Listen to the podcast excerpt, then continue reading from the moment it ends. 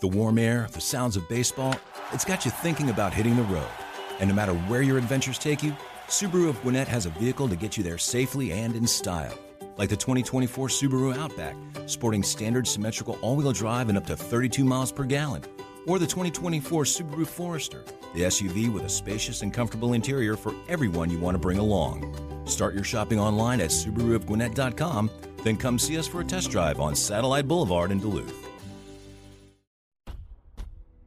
Welcome to Next on the Tee with Chris Mascaro, where P G A and L P G A players, legends, and the top instructors in the game share their insights and playing lessons. Join Chris every Tuesday night as he talks with the greats of the game. Tonight's show is sponsored by the French Lick Resort, the P G A Tour Superstore, the Bobby Jones Apparel Company, Ben Hogan Golf, Two Under, TaylorMade Golf, and Golf Pride. Now, here's your host, Chris Mascaro.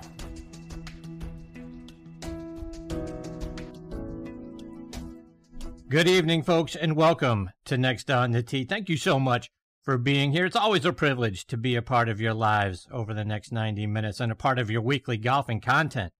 Before we get started, I want to give a shout out to one of our new sponsors, the McLemore, which is a beautiful community resort and golf course just thirty-five minutes outside of Chattanooga, Tennessee on Lookout Mountain. And folks, you really got to see this place to believe it. Go online to the m c lemore dot com. Everything about what they have up there is beautiful.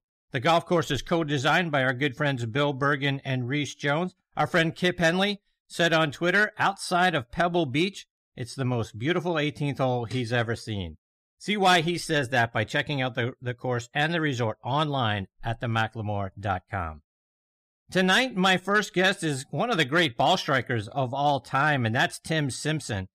Tim won four times on the P G A Tour. He also had a great playing career at the University of Georgia. In fact, he's in both the Georgia Sports Hall of Fame and the Georgia Golf Hall of Fame. Tonight, I want to talk to Tim about his time at U G A and some of the great players he played with and against during his college golf career. Also want to talk about what it means to be a great ball striker and what made him so good at it. We'll talk about two of his big seasons out on tour in nineteen eighty-five and nineteen ninety. Also want to talk about his mental toughness. How was he able to focus on the task at hand and not do what I do, which is get ahead of myself? Like, you know, hey, if I only if I can make three pars here on the next on the last three holes, I'm going to break eighty and then go out and double the next hole. Really looking forward to catching up with Tim. He'll join me in just a few minutes. Then we'll round out tonight's show with a return visit from nineteen ninety-one Open champion Ian Baker Finch. Ian is now one of the great broadcast analysts in the game.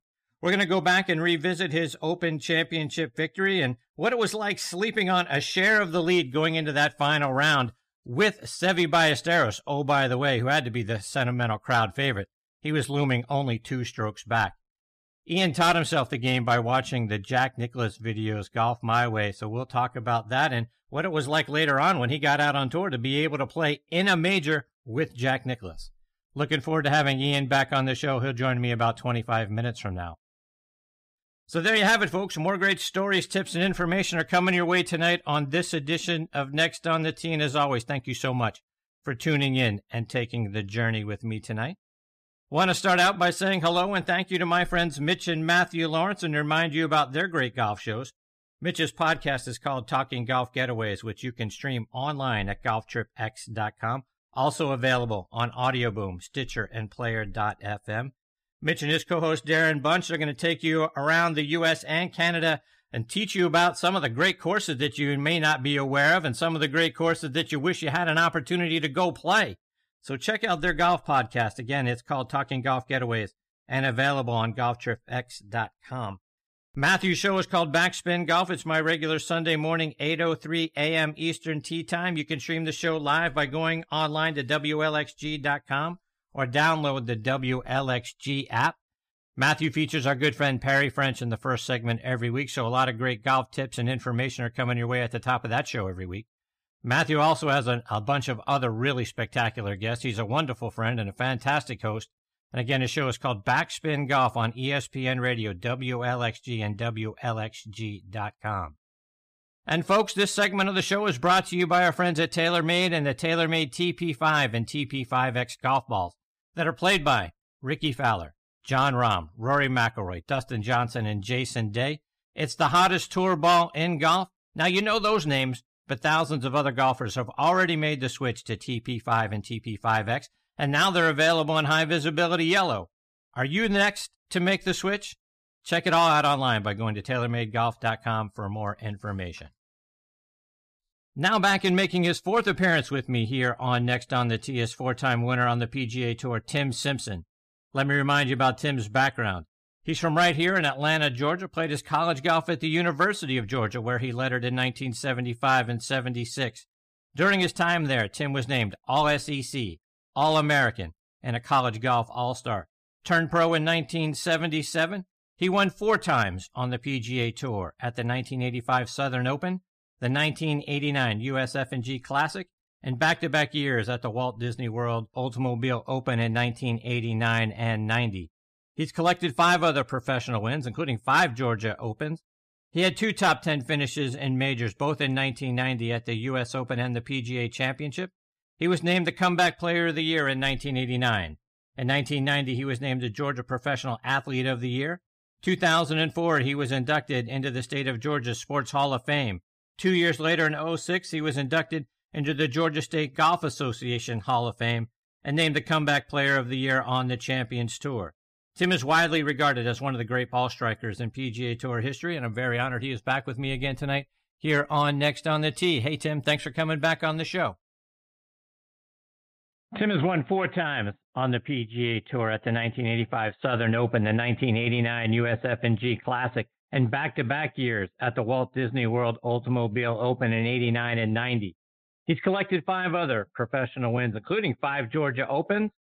He has two top ten finishes in majors, going uh, back, coming back at the nineteen ninety U S Open and the P G A Championship. He was named the Comeback Player of the Year in nineteen eighty-nine. In nineteen ninety, he was named the Georgia Professional Athlete of the Year. two thousand four, he was inducted into the state of Georgia Sports Hall of Fame. two thousand six, he was inducted into the Georgia State Golf Association Hall of Fame and named the Comeback Player of the Year on the Champions Tour. Like I said at the top, Tim is widely regarded as one of the top ball strikers in P G A Tour history, and I'm very honored he is back with me again tonight here on Next on the Tee. Hey, Tim, thanks for coming back on the show. Thank you so much, Chris. It's great to be back with you. Tim, I want to start out our time tonight by going back to your days at the University of Georgia. I think when people think about U G A, they think about great football teams, but my goodness, when I was looking back over your career there and some of the players that uh, that you got to play with and other players that have come through the U G A program, it's a who's who out there. Talk about the great golf tradition at the University of Georgia. Well, it's, it, it is a storied tradition there, and I had great teammates. And although I turned pro after two years, it, it was very, very enjoyable. Uh, the great news is we're all still close. We all still talk frequently on the phone and or text. And uh, I had set up a reunion uh, or was working on a reunion for all of us because we're getting up in years. And it was all set, and then COVID hit, and so we had to put it off. But, uh, you know, my roommate was Chip Beck, who had a great career on the P G A Tour, was on a couple of Ryder Cup teams and shot fifty-nine. Uh, still one of the greatest friends of, of my lifetime. Jim Becker was on the team, John Gibbs, Gus Silvan, uh, Robert Donnell, Joe Walter. Uh, and then the year after I turned pro, Griff Moody uh, transferred back in and, of course, was a Walker Cupper and first all-star. Um, Chris Hack took over around ninety-nine or two thousand from Coach Kopus, and oh my gosh, uh, I think they won a couple of national championships. And uh, I know when we put him into the State Hall of Fame a couple of years ago, he said his biggest regret when he signed these players was not getting a, a piece of their future action on the P G A Tour. No doubt. As of several years ago, uh, players that he had recruited and had joined the P G A Tour had over ninety-eight million dollars in earnings. Wow. Yeah. He's a great guy and a great coach. I love the way he coaches Bob Tway, and I used to talk about it a lot. Of course, Bob was an Atlanta native, but played at Oklahoma State, and he was like, what, what packs are good? And, you know, thoroughbreds, and he lets them run. He doesn't overcoach. You know, if, if you need some work on your short game, he's like, you know, take a few days off and go home and get with your coach. You know, uh, I really, really admire Chris Hack and Jim Douglas, the assistant coach. And Tim, there's a lot of great golfing con- uh, golf players coming out of the other programs in the S E C. Talk about some of the guys you played against that were, you know, were there at Florida, there at L S U, there at Auburn when you were competing at Georgia. Uh, you know, it, it goes in spurts, Chris. Um, it's not that every year, you know, you'll have six, eight, ten studs come out of college and join the P G A Tour. It may be three or five years or whatever, but I was in one of those uh, talent-rich eras, uh, as were my peers on my team. Uh, Wake Forest had um, Jay Haas and Curtis Drain. They did pretty good, didn't they? uh, in, uh, Florida, Florida had Andy Bean. Gary Coates had just graduated. Had Andy Bean and uh, Phil Hancock, who had a stellar uh, amateur career. Um, Houston had Keith Fergus, Ed Fiore, uh, a guy named Robert Hoyt. Oklahoma State had, good gracious, uh, oh, I, I don't know, three or four All-Americans. Uh, it, it was just, it was just unbelievable. Arizona State had great players. I mean, it, it was just a, it was just a plethora of amazing talent during the mid late seventies. Tim, I want to switch gears a little bit. One one of the things that you are known widely for is being one of the best ball strikers of all time. Talk about what it means to be a great ball striker, and, and what did you do in order to acquire that skill? Well, um, a whole lot of hard work. And um, Bob Rotella, who Tom Kite and I have worked with longer than anybody, uh, thirty-seven years now. I figured it out early. We were two, his first two clients on the P G A Tour. He's always very complimentary to other pros that are searching for the perfect swing and going from this coach to that coach. And he says, you know, everybody would agree Tim's the best iron player in the world. And they'd say, oh, yeah. And, and he would say, you know what? He's worked with the same teacher since he was fourteen years old that you've never heard of. You know, and in my era, of course, we didn't have smartphones, and um, you know, you could. There was no uh, internet, so you couldn't just zap films to your coach back in Australia or Sweden or wherever he was. So you had to figure it out on your own. And I was kind of like Ben Hogan. I mean, I beat it out of the dirt. And uh, I can remember in nineteen ninety at the British Open, I was paired with uh, Lee Trevino, and he told me, he said, Timbo, he said, I finally found somebody that hits as many balls as you. I said, yeah, what's his name? He said, he's this big old kid named Vijay Singh. And I'm like, yeah, well, eventually I met him because we'd be the only two out there at dark, you know. And, and looking back, you know, after three back surgeries, you know, I just wore myself out. But I, I didn't have the most beautiful swing. You know, some people have been very complimentary and flattering of it, but I didn't. I didn't have a Tom Percher swing, a Payne Stewart swing, a Tom Weiskopf swing, a Sam Snead swing, Adam Scott. You know, that are just, you know, make you drool when you watch them. They're so beautiful. But I did have one of the simplest swings ever. You know, and my peers would get on, you know, for a couple of weeks at a time, you know, and win and maybe finish third the second week. I had the ability, when I felt a certain position in my wrist at the top of the swing, I would I, I would get on for six or eight weeks at a time. Uh, the the reason, the obvious question you would ask me is, well, why didn't you win twenty-five tournaments? Well, as you know, I wasn't the greatest putter in history. You know, you can hit it in there five feet or three feet, but if you miss it, it don't look it doesn't look good on the scorecard. But uh, anyway, I just kept it simple. I just I kept it simple, you know, and, and I regret making two changes before I made my Champions Tour debut uh, after I'd had my brain surgery, correct the issues with the Lyme's disease or the tremor in my left hand, I, I, I still very silly made two changes that I will regret till the day I die. I changed my leg drive, which the first time Sam Snead told Byron, you got to watch this kid hit a golf ball. So Mister Nelson introduced himself to me when I went in the locker room at his tournament there in Dallas. And he said, Sam said, I got to watch you hit it. When are you going out to the practice tee? You know, and that's like practicing, that's like practicing in front of Moses, you know, or, or Jesus. I mean, Byron Nelson watching you. And the very first swing I made, he said, Timmy, don't ever let anybody change your leg drive. He said, you got the most beautiful leg drive I ever saw. And I turned to him and I said, Mister Nelson, you ought to like it. I learned it out of your book. So, you know, I drove my leg very hard laterally, um, you know, a la Tom Lehman and uh, uh, Kenny Perry. You know, and, and that leads to dropping it slightly under from the top and, and promotes a little draw. I hit it very straight, but when I was playing my best, my ball always fell right to left.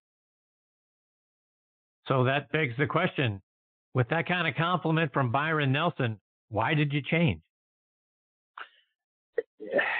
You know what? I, I'd gotten fat being out of the game, and I uh, I wasn't disciplined enough to just say, you know what, I'm going to lose twenty-five pounds before I go on the Champions Tour. And I was I was trying to, to I always played with a flat wrist at the top, which the kids are playing with today. But Tiger was really hot, you know, obviously two thousand had his whirlwind year, and he, cre- you know, he had a cupped wrist at the top. Well, I, I think I told you one time before, when I was seven years old, covered my left thumb, and I I have probably thirty percent mobility, and I can't bend it at the top like everybody else.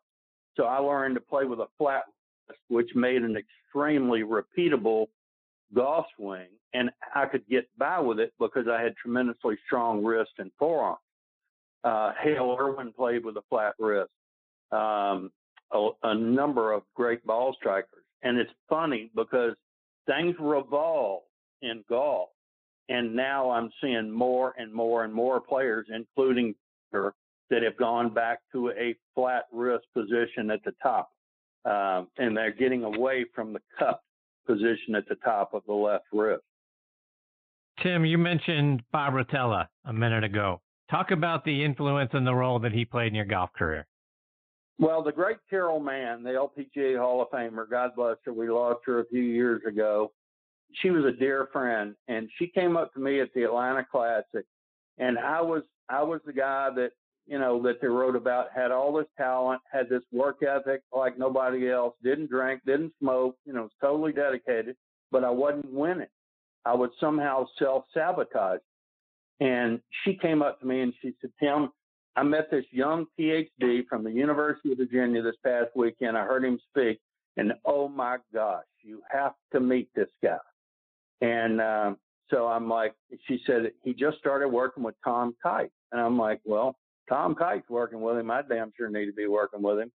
And so anyway, I called him, and it started one of the greatest friendships of my life. Uh, we don't talk real often anymore, but it doesn't matter if he's sitting with the president. He'll take my call.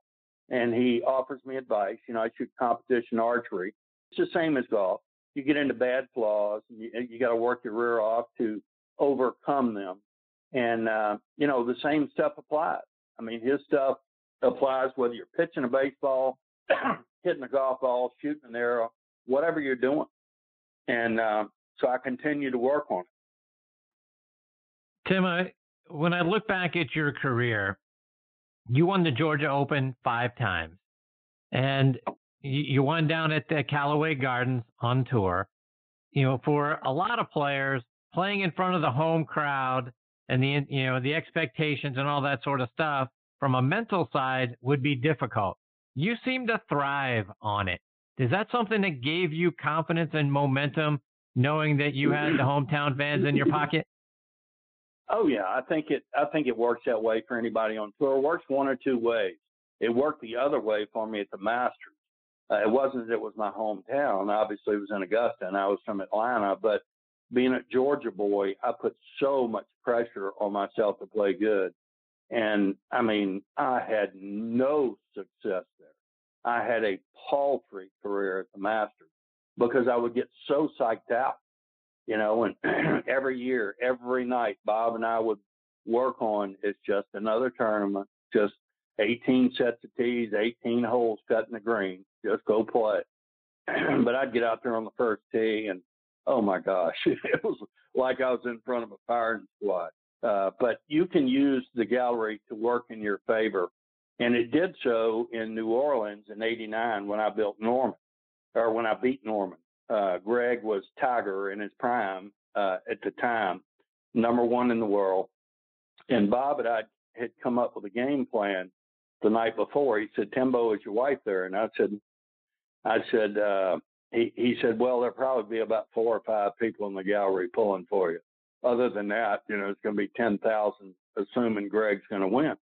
And we came up with a plan. He said, "I just want you to plod along, play your game, just stay into your game and totally ignore him, and and um, you know, just play your game."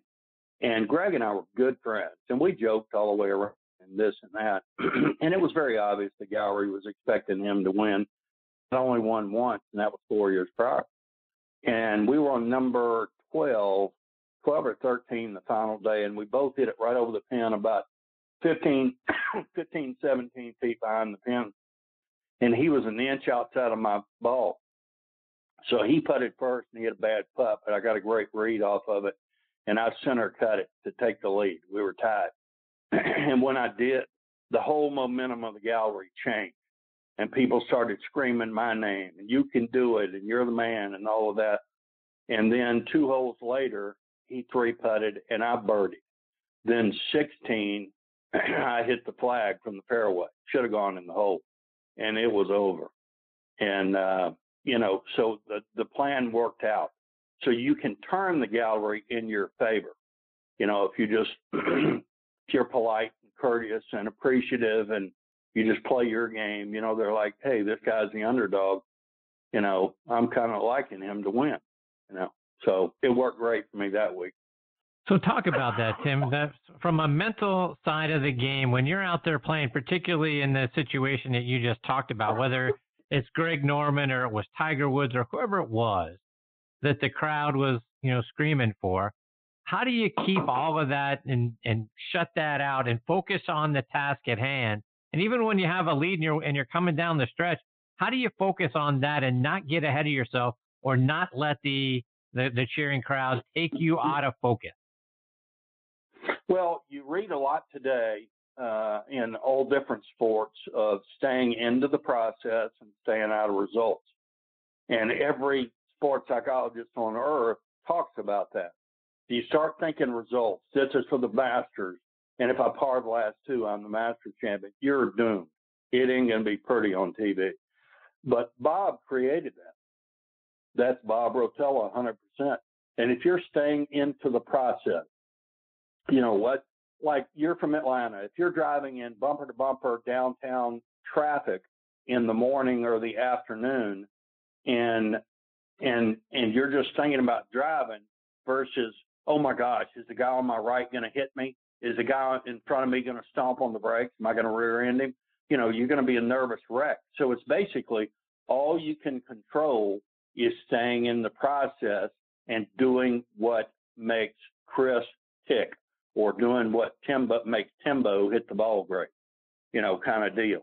And uh, that's become very, very common. The other thing is that we work on so hard, and I challenge you and the viewers to pay attention in ensuing months, whether it's football, basketball, uh, baseball, you know, last year's World Series was a, a great example, or golf or tennis. So many times when guys have astounding performances, you know, and they'll interview them and they'll say, "Chris, what the heck were you thinking today when you hit four home runs?" Pay attention to how many times they say, "You know what, I was just having fun." And believe it or not, amateurs amateurs have such a difficult time believing this. The greatest athletes on earth, Bob and other sports psychologists work with them on trying less and having fun. You know, in other words, on a one to ten, ten meaning you're trying so hard your eyeballs are about to pop out of your head, one meaning you're asleep. You know, about a four to five, you will always perform your best. Take that a step further, Tim, because we hear that a lot. You're right. And, uh, you know, Jack Nicklaus talks about, you know, how relishing the pressure, because if you're in the, pre- if you've got pressure on you, that means that you're in contention to win. So you want to have that pressure. Talk about dealing Absolutely. With that and, and learning to become, uh, have, have pressure be your friend. How do you embrace that? Well, I, I think Jack, so many ways. And I, I remember um, I was paired with Jack Junior at Crosby one year. He was my amateur partner. And after we got through, uh, we were actually leading. And, and Jack came over and he said, "That's the most excited I've been in years. You know, my son leading the tournament with you, you know." And I'm like, "Yeah, you forgot about the Masters win a couple of years ago." he, he, uh, you know, it, it um, I, I don't know. Jack, I asked Jack, well, I asked Jackie, I said, "What does your dad say about pressure?" And he said, "You know, Dad tells me that when he, when he gets under pressure, when he's in position to win, instead of freaking out and thinking the butterflies in your tummy are vultures, you know, um, he tells himself, this is where I want to be. This is what I've worked for, and I'm going to take advantage of the situation." So he turns a negative into a positive. I thought it was brilliant. Agreed. Tim, just a couple of more before I let you go. And I want to take you down memory lane in nineteen ninety, because that was a great year for you in the majors. You finished tied for fifth at the U S Open at Medina, tied for twelfth at the Open Championship at Saint Andrews, and tied for eighth at the P G A Championship at Shoal Creek over in Birmingham, not too far from home. Talk about being in the mix for three majors in the same season. Well, the U S Open, unfortunately, I'll die never forgetting that one. That that was probably the biggest heartbreak of my career. Um, I led at the halfway point. I became the first player in history to ever reach nine under in U S Open competition, and I set the course record in the in the midst. And um, I was with Steve Elkington, and he worked with Butch Harmon at the time, you know, a top teacher in the world, and Butch and I were friends, and a great, great guy. Still have the utmost respect for him. And when we got through playing on Friday afternoon, Butch, he put his arm around me. He said, "That's the greatest two rounds of, of, of ball striking I've ever seen in my life." And to me, that's one of my all-time compliments that I ever received during my career. Um, what what happened to me, I missed seven putts under five feet the last two days. And that nemesis, uh, Chris, as you know, was – I, I kept it so simple, tee to green, but I'd walk on the green and I'd have fifty things go through my head. Um, you know, keep your head down, accelerate, or keep the stroke smooth, this and that. Instead of like Bob, Bob teaches putting like you shoot a basketball. You just look and react. You know, your eyes are the camera. They relay it to the computer, which controls your hands and arms. And the computer says, this is how hard you stroke it. And you don't question it. And we do start questioning it when we get our conscious mind turned on instead of leaving it to the all-powerful subconscious. That's when bad things happen. Well, Tim, I've got my next guest, Ian Baker Finch, hanging on the line. He's going to join me here in just a moment. And you and I uh, were talking before uh, before the show went live about Ian. Um, you made a couple of really good comparisons. Uh, I-, I wanted you to share your thoughts of of Ian and uh, sort of the analogy you gave me. Well, I told you, and I mean this from the bottom of my heart, if someone asked me to describe uh, Finchie in four words, it would be pure class and total gentleman. And if they said, that's not enough, give us two more words, I would say amazing putter. Oh, my gosh, he could brush it with the best of them. And just just pure class. Great family man, incredibly handsome guy, but incredibly humble, and just just one of my absolute favorite people. And unfortunately, we've lost touch.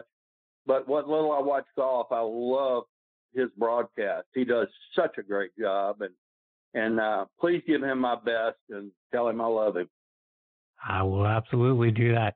Now, you, you left one part of that out, right? Because if we could have had a designated putter, the world would have never heard of Tiger Woods, right?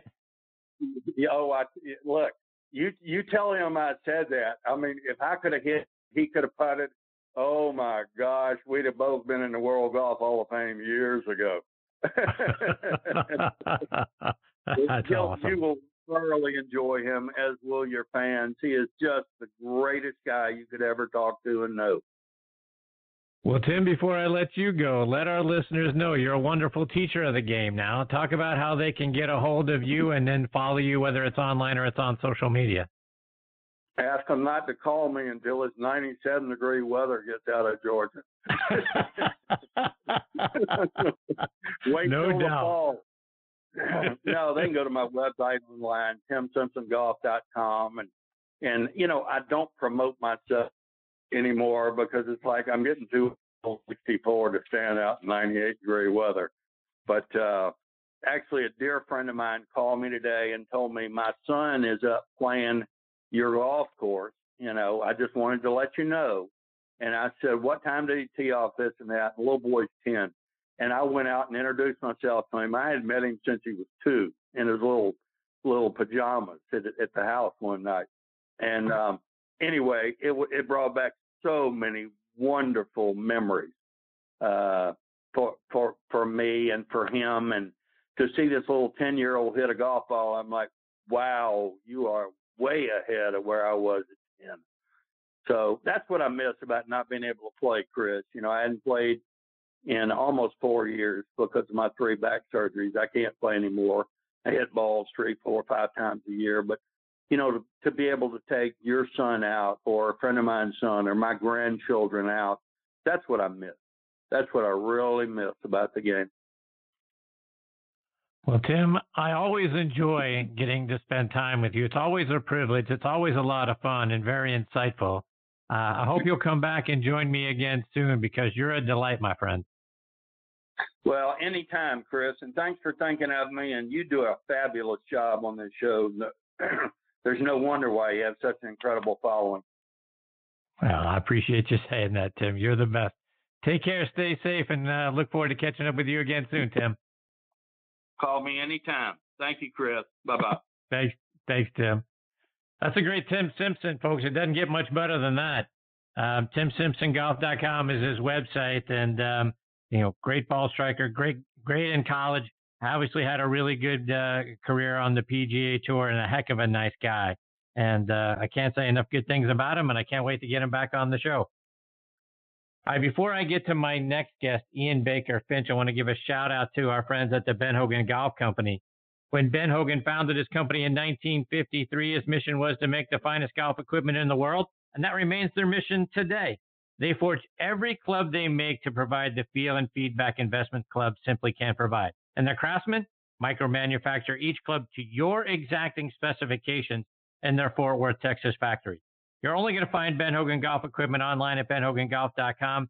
Visit them there today to learn about their great products and their great prices.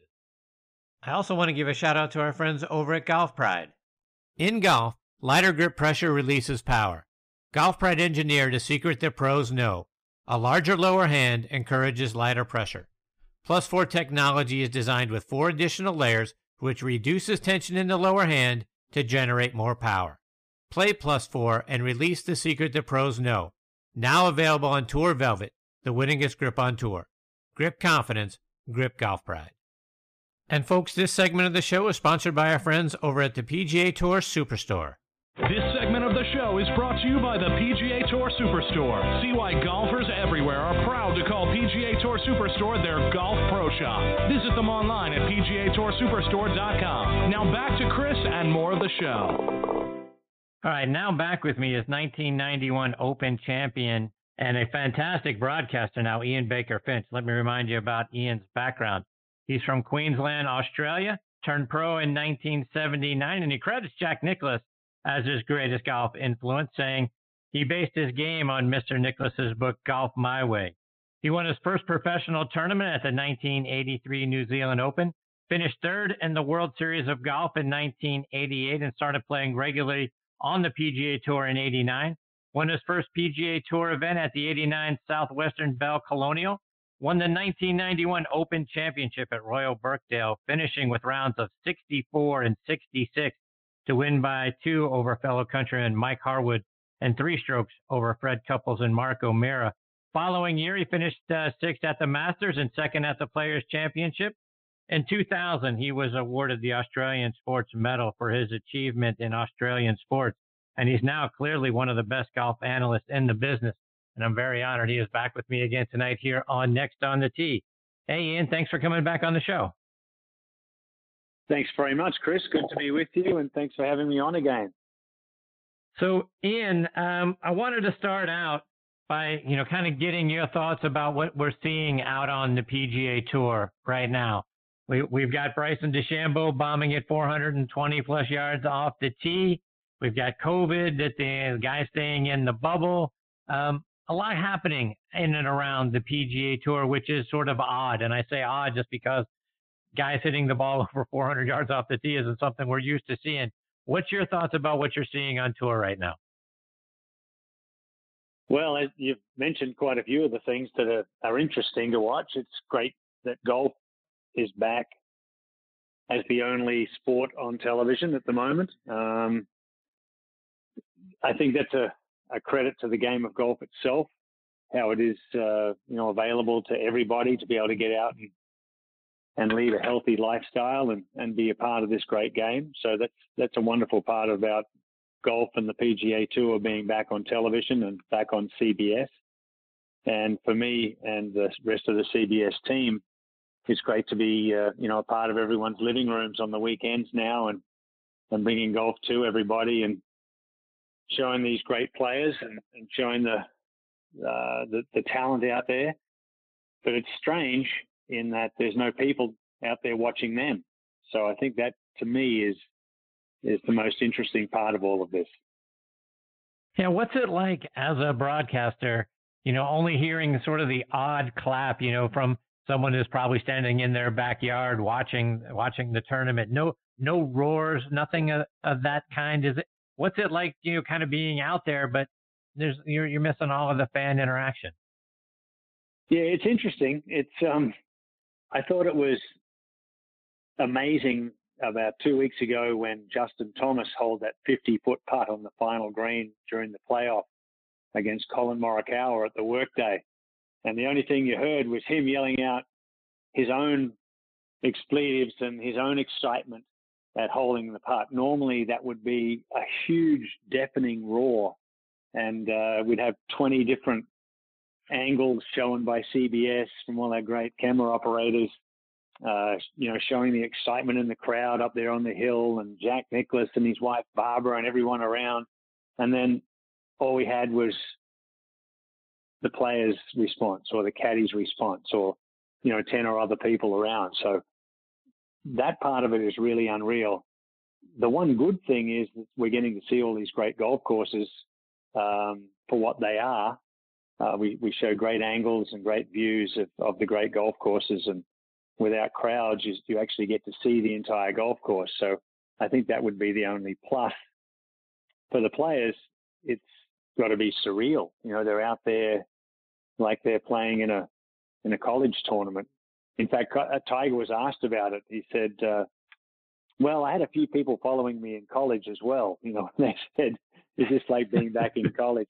You know, Tiger always had a thousand people following him. Um, but yeah, it's, it's interesting to see and interesting to see how some players react better and, and some worse to the surroundings. Ian, do you think, and as you mentioned that, uh, that putt from Justin Thomas at the Workday, do you think the lack of crowds is actually having an impact on the tournament? Here's why I say that. If, if when Justin makes that putt and the crowd typically goes crazy, like you mentioned, it's got to be a lot different trying to then put another putt in on top of that for Morikawa with, you know, kind of battling that sort of roar and that sort of thing. It, does it make it, e- you know, somewhat easier? Is the pressure less because there was nobody out there, so it's easier to step up and make that putt? Mm, I, that's a very good question, an interesting one that I really can't give a, I can give a truthful answer. I don't know. But also, I think some players kind of relish the fact that it's just them and just their ability and just their inner thoughts or feelings, whereas some are enhanced by the crowd reaction and that uh, enormity, you know, of what's going on around them and the and the experience involved. So I don't know at that time if it made Colin Morikawa's twenty-foot putt any easier. Uh, I, I doubt it did, just because he still had to go do it, right? After right. all that, but I know I know what you mean. It's a it's a difficult one, and I I don't really I haven't seen a trend yet. Which ones, which players are playing worse with no crowds, and which players are playing better? We can only go with, you know, the results that we've seen. Do you think we're headed towards a, a patronless Masters? Do you think we'll have a, a, any patrons at that event, or do you think we're going to go without uh, fans or patrons throughout the, the rest of the golf season? Once again, I, I'd be guessing. Uh, I'm hoping that we have patrons by then. That will be the second week of November. Um, at least a, a limited number of patrons, perhaps. I don't know how we do the the six feet apart at a golf tournament with thousands of people. But, um, it's going to be different as it is being held in November as opposed to around Easter time in April. Um, I think the course will show beautifully. It'll be something different. Uh, it'll be a lot of fun to cover on C B S. Uh, whether or not crowds will be a, a, available or, or allowed, or, uh, I don't know. Do they, do they even do it if there's no crowds? I'm not sure, but that will be up to everyone at Augusta National. And, you know, it's just such a special tournament and great place. I, I hope it happens, and I hope it happens with, with people there to watch. It's also a place that you've had some success during your playing days. You you finished tied for seventh in ninety-one, tied for sixth in ninety-two, tied for tenth in ninety-four. Talk about the success that you had while you got the opportunity to be a part of the Masters. Uh, I loved playing there. I loved the golf course. I, I first played there in nineteen eighty-five. Um, the greens were too fast for me. I was, I grew up a country boy on Bermuda greens that were running about four and a half on the stimp meter. Um, the surrounds of greens are better now than the greens I grew up on. So when I first started putting on fast greens, I, I learned the game, and it's a different game, as, as people that know what I'm talking about can attest, going from slow Bermuda to very fast bent. But I was an aggressive putter, and when I got to the Masters, the greens were so fast and the lip outs were so severe that I never really putted well there. And I feel in ninety-one and ninety-two, I really could have won had I not had as many three putts as I did. Uh, but the greens were in great shape. The golf course is just spectacular. You know, nothing better. And I always enjoyed being there. Um, I wasn't a long hitter, but um, you, most players could still reach the par fives. This is talking about the early nineties. Uh, now it's with irons, but back then it was, you know, long irons and, and fairway woods. But I, I still think if I'd putted a little better, if I hadn't been so aggressive, I, I may have had a chance to to really win there. Uh, but I, I still enjoy going back each year, and I get a chance to play there occasionally with friends, and uh, to cover the tournament is uh, is a great privilege, that's for sure. You mentioned your first trip there in eighty-five. Do you remember when the uh, invitation came in the mail and what uh, your first drive up Magnolia Lane was like? Yeah, do I ever. Uh, it was pretty amazing because I, I played well in the Open Championship the year before, and uh, had a chance to win, and I uh, didn't, obviously. Seve Ballesteros had won so well. But I, when I received uh, towards the end of that year the invitation for the Masters, it was a big deal because I was only just twenty-four years of age, and in those days that was still young to be invited as an international player to come play. And the drive up Magnolia Lane, and I had my friend from Australia come caddy for me, and yeah, it was a very special time, uh, a memory I'll never forget. Uh, once again, I, I didn't putt well there. I, I played nicely, but didn't putt well. I missed the cut. But first time at the Masters, I think for any player that you ask, Chris, on this show or any time you get a chance, they will always remember that first time up Magnolia Lane and, and their first time teeing off at the Masters. Ian, I read that you learned how to play the game by reading Jack Nicklaus's book, Golf My Way. And then mid-eighties, early nineties, you're playing in major championship fields along with him. What was that like? Yeah, very, once again, very special. He's become a very good friend and, and a friend of the family. We live in the same area now down in Jupiter, Palm Beach Gardens area in Florida. And he and Barbara were instigated uh, our move here when we came back to do television about twenty years ago. We came back to this area be- because of the Nicklases and their family, and Jackie and all the brothers and sisters were a good friend. When I first had the chance to play with Jack, my idol, um, it was surreal. Uh, I couldn't believe it. But the first time Jack's caddy came over and asked me in nineteen eighty-five at the Open Championship at Royal Saint George's, uh, and he said, uh, Jack's going out for a practice round. Would you like to come join him? And I, I said, are you kidding me? I'd, I'd love to. I, I I don't remember this, but I probably dumped the other two Aussie friends that I had to go play with Jack. I don't, I don't know, but if I didn't, I, I would have. You know what I mean? And just Jack and I went and played, and yeah, it was uh, great memories. And as I said, we, we played quite a few times over the years, and I've, I've been uh, a member alongside him at the Bears Club down here in uh, in Jupiter, Florida, for for a long while. I played with him there, and you know, just to now um, be a friend of my idol uh, is something extra special. So you got to tell me, you, you you get an opportunity the first time to play with your idol in a practice round. You know, you get sort of that you know, out of nowhere invitation to go do it. What do you say to him? What do you, what's what's the conversation like? You know, what's it like trying to put a peg in the ground to try to tee off and then talk to him throughout the rest of that practice round? Um, I, I remember a few bits and pieces along the way, but if you think I was twenty-four and he's twenty years my senior, so he was more a, a big brother, almost father figure in a way at that time.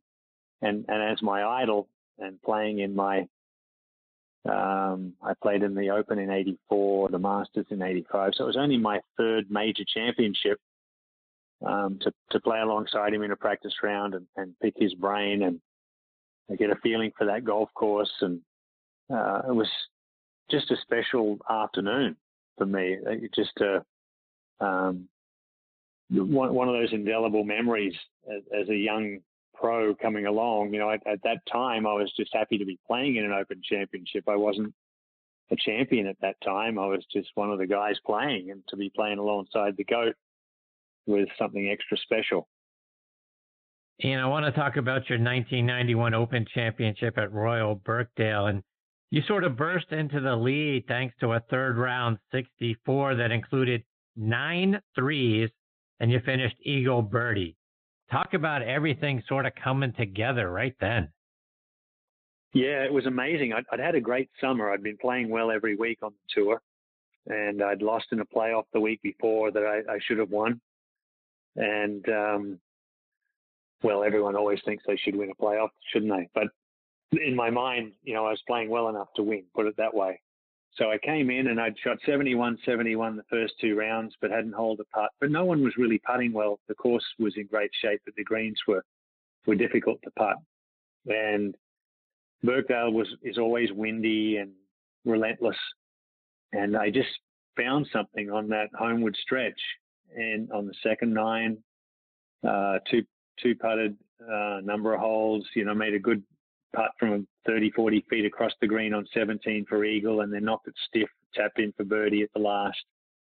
I just felt in a good place. You know, I was I was playing nicely, holed a few putts, uh, got into that last group on the Sunday, which I'd been in a couple of times before at uh, at Saint Andrews. And that just gave me a feeling of maybe this is the time. This is my chance. I'm playing well. I just have to go out tomorrow and uh, play the way I'd been playing. So what was it like sleeping on a share of the lead going into the final round of the Open Championship? Particularly, you mentioned Seve earlier. Stevie had to be the sentimental favorite. He was right there looming only two strokes back. Yeah, it was. There was a lot of good players right there. Uh, Freddie Couples, Greg Norman, uh, Eamon Darcy from Ireland, uh, Mike Harwood, Mark O'Meara, who, who I was paired with in the final grouping um, on Sunday. There was there was a lot of good players, and to me, it was a matter of just trying to treat it like I'd been playing, treat it like another P G A Tour event, treat it like a, a regular tournament, which is always hard to do at a major, and even harder to do when you're a chance or when you feel like you're playing well and a, and a, and a good chance of winning. So that was my main aim, and I was able to do that. Came out firing, you know, the next day and uh, got the job done. But it's I, I never worried about the sleep or the, you know, it, that never troubled me. I stayed with my wife, Jenny, and my little baby, Haley. Jenny was pregnant with our second daughter, Laura, and we were in a house uh, just sort of treating it like a uh, a regular at-home week, as we tried to do, you know, during the majors. And um, my main aim, as I said, was just to go and play the next day the way I had been playing and put aside the fact that it was the Open. And you say you came out firing the next day. You sure did. You You birdied five of your first seven holes. You went out in twenty-nine and equaled Tom Watson's record of one thirty for the last thirty-six holes. I mean, that's as good a golf as, as you could possibly play. I mean, you block everything out. You didn't hear, did you hear anything? You know, Sevy's crowd, any mm-hmm. of that sort of stuff. Talk about just blistering the course. You came off a blistering round and you did it again the next day. That's hard to do. Yeah, it is. And that, that's, um, that's the thing that uh, golfers struggle with. Um, well, most golfers, not Tiger, uh, not the guys that have won multiple times. They figure it out. But when you're trying to win your first major, there's so many distractions. And I, I learned so much from playing with my friend Nick Faldo the year before in the final group again on the Sunday at Saint Andrews. He, he just went about it like uh, he was just playing like he knew he was going to win. And nothing bothered him, and I saw everything. I saw everything going on around me, and, and he just sort of kept about his business. And I think that's what really helped me the most in winning, was having watched him the year before and seeing how clinical he made it and uh, how focused he was. So that that was the key to me, was my breathing, focused on my breathing, focused on the shots I wanted to hit. Um, I had a big advantage going into the second nine. And I, my goal was to just hit the fairway, hit the green, and two putt, which I did all the way through. And then the eighteenth with a three-shot lead, I just played safe down the left rough, made sure I avoided the bunkers, uh, laid up just short of the green, chipped on, two-putted for five to uh, to win by two. So I, I just did all of the right things. You know, I, I focused well, concentrated well, and didn't let anything bother me. That eighteenth hole. When you when you lay up short, you've got a three-stroke lead. You're you're dry. You're safe.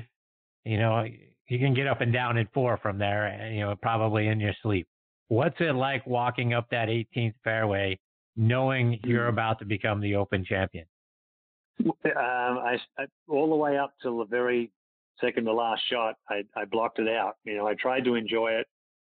I waved to all the crowd, as you do. You know, the, the grandstands, the bleachers there are, are fantastic. The crowds are uh, second to none. But at the same time, I still kept telling myself, you still have to get this done. And uh, I can tell you one one story about the moment. I had that little pitch from probably thirty-five yards to the hole. And uh, I'm lining up, and my caddy, Pete, it was just sensational. Pete Bender, great caddy, great friend. He said, uh, you know, you can just play it over there to the left of the bunker and, and two putt, you know. And I said, hey, if I can't pitch it over the edge of that bunker, I don't deserve to win the Open. And uh, I hit a little lob wedge from a firm lie. I actually almost holed it, and hit the edge of the hole and ran a few feet by and two putted for the bogey. But it, I still, in my mind, I still had to do it. I didn't allow myself to really enjoy it until the putt was in. So you got to spend a year with a claret jug What are some of the fun things that you got to do with that over the course of those three hundred sixty-five days? Did you? How many people you drank out of it? What what fun things did you do with it? The, the most important thing is I got to share it with friends and people that meant something to me and my family along the way. Uh, I got to leave it for extended periods of time at various clubs that I was a member of, Lake Nona, in Arworth, uh, back home in Australia. Uh, so I, I got to share it around and um, got to drink lots of champagne, um, lots of cold Aussie beers, and lots of great red wine with friends. So I think that was the most memorable thing. Was I cherished it, and I got to cherish it with my friends and family, and I still do. I, I have a, a replica, of course, here in my office, and uh, we we share it with friends. Certainly, Open Championship Week, which I didn't get to do uh, last week uh, this year, but um, toast the winner each year on, you know, drink a, a fine bottle of red wine out of it, and I think to me that's the, the most enjoyable side of it. It's, it's a great trophy and a great honor to to hold it, but uh, to share it with friends and, and people that uh, enjoyed the journey, that was the most important thing. And just a couple more before I let you go, and we look ahead to this week at the, the FedEx W G C event at T P C Southwind in Memphis. What do you expect to see at this week's tournament? Well, as usual, I get I expect to see the guys that strike it the best win, and that's what always happens Uh, there in Memphis. It, it's a great golf course, especially with the Bermuda greens. Since they changed them over the last ten years or so, it's always the best ball strikers and the best drivers of the ball that win there. So I look forward to seeing that.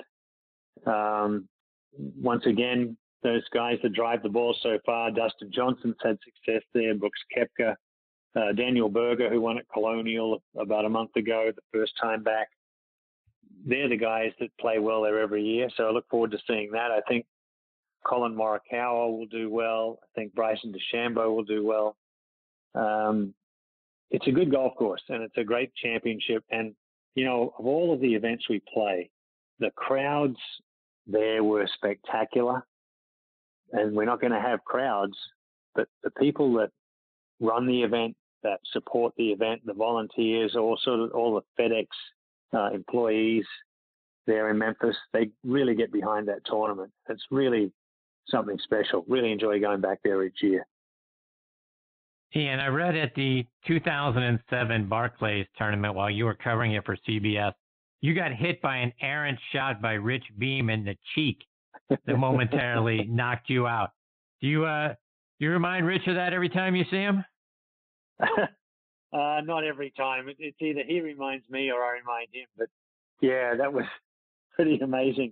I was about to interview uh, Bob Diamond, the head of Barclays, and uh, I, I think he would have got it right in the middle of the face if I hadn't been in the way, because the ball, you know, bounced back off the, the scaffolding of the bleachers and hit me in the in the side of the face. But if I'd been like two inches further back, it would have got Bob right in the mouth as he was facing me.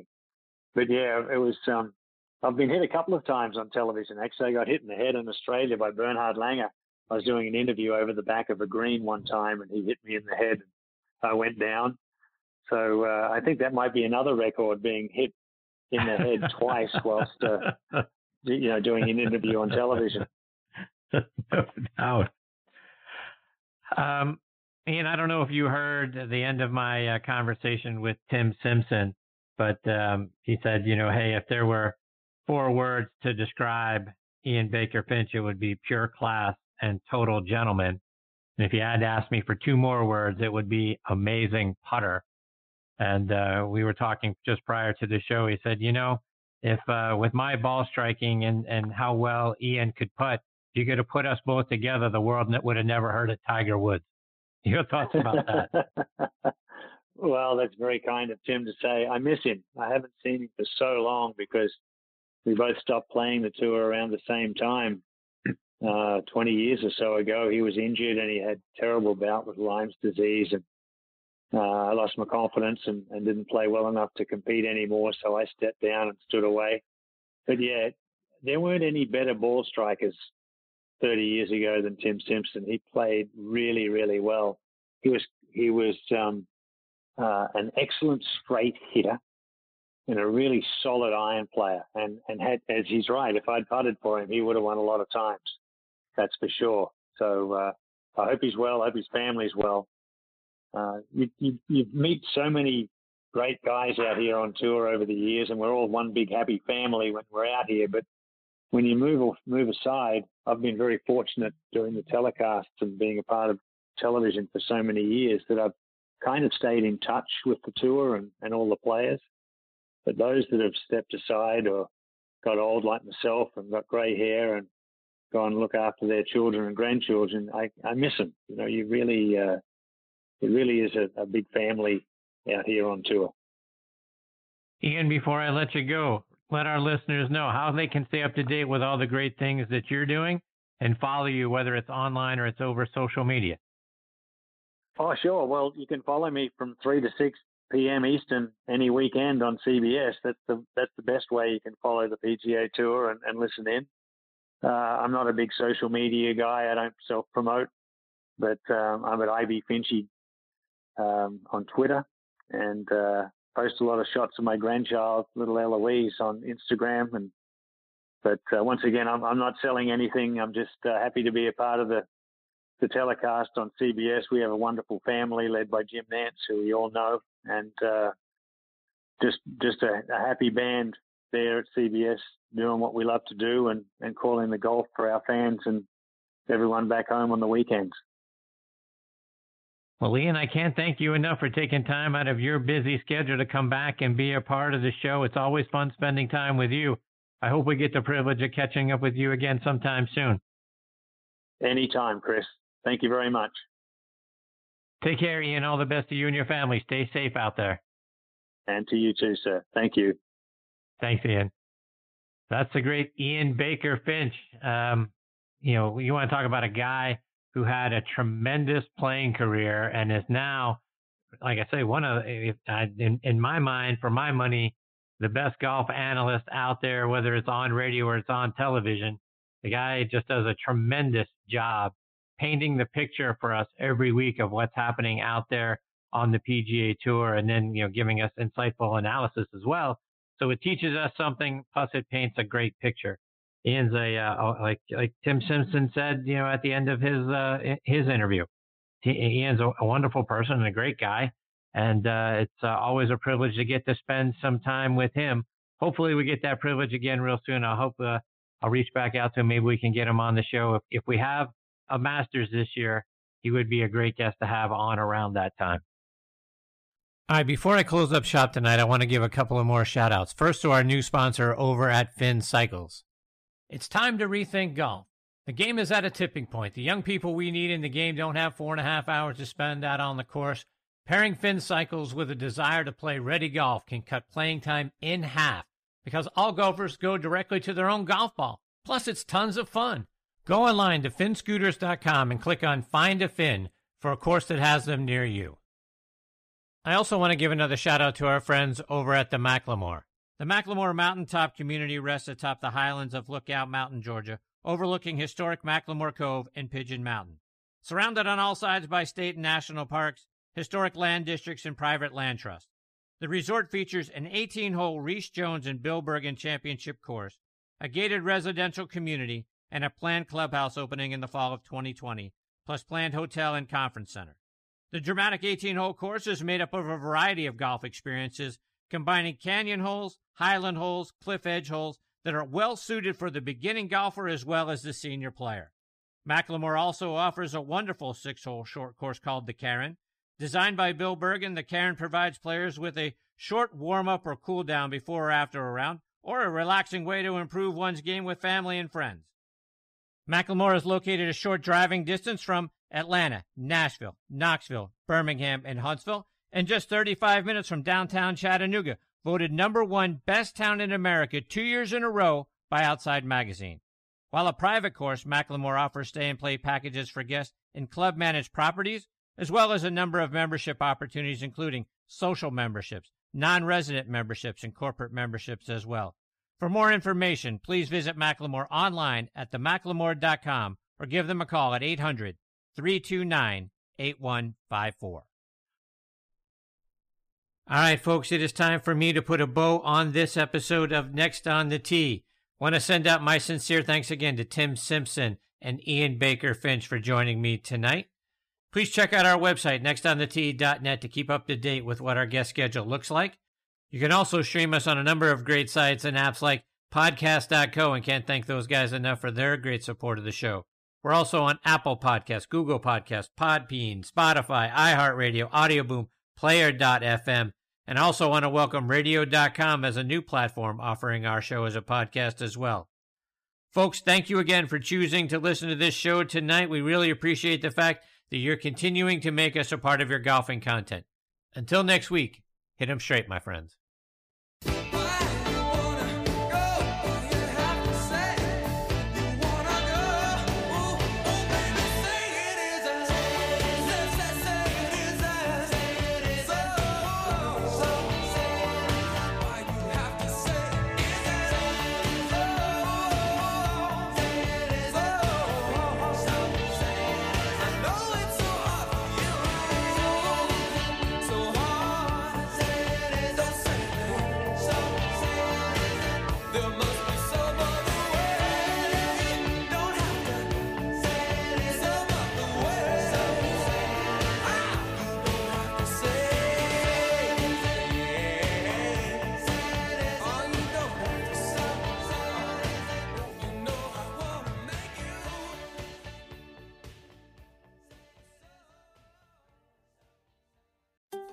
The warm air, the sounds of baseball, it's got you thinking about hitting the road. And no matter where your adventures take you, Subaru of Gwinnett has a vehicle to get you there safely and in style. Like the twenty twenty-four Subaru Outback, sporting standard symmetrical all-wheel drive and up to thirty-two miles per gallon. Or the twenty twenty-four Subaru Forester, the S U V with a spacious and comfortable interior for everyone you want to bring along. Start your shopping online at Subaru of Gwinnett dot com, then come see us for a test drive on Satellite Boulevard in Duluth. A lifetime of hard work, children laughing in the kitchen, family photos on a restaurant wall, a legacy that lives on. It all comes from the power of a conversation, like the one Tommy Hall had with First Horizon Bank about taking over his father's Charleston-based restaurant business. Now the table is set for a whole new generation. First Horizon Bank, let's find a way. Go to first horizon dot com slash Tommy. First Horizon Bank, member F D I C. Hey sandwich lovers, today's your lucky day. There's a whole new way to roll for lunch or dinner delight with Nucky's Hoagies in the Roswell Corners Shopping Center. Now open. Nucky's Hoagies in Roswell is family owned and operated by the Sub Sisters, Stacey and Shannon, whose love language is food and Nucky's Hoagies, their passion. When you bite into a Nucky's Hoagie, you'll taste the difference. The softest hoagie rolls ever, along with hunger-quenching sandwich combinations. Make Nucky's Hoagies in Roswell on Woodstock Road your new favorite spot for lunch or dinner.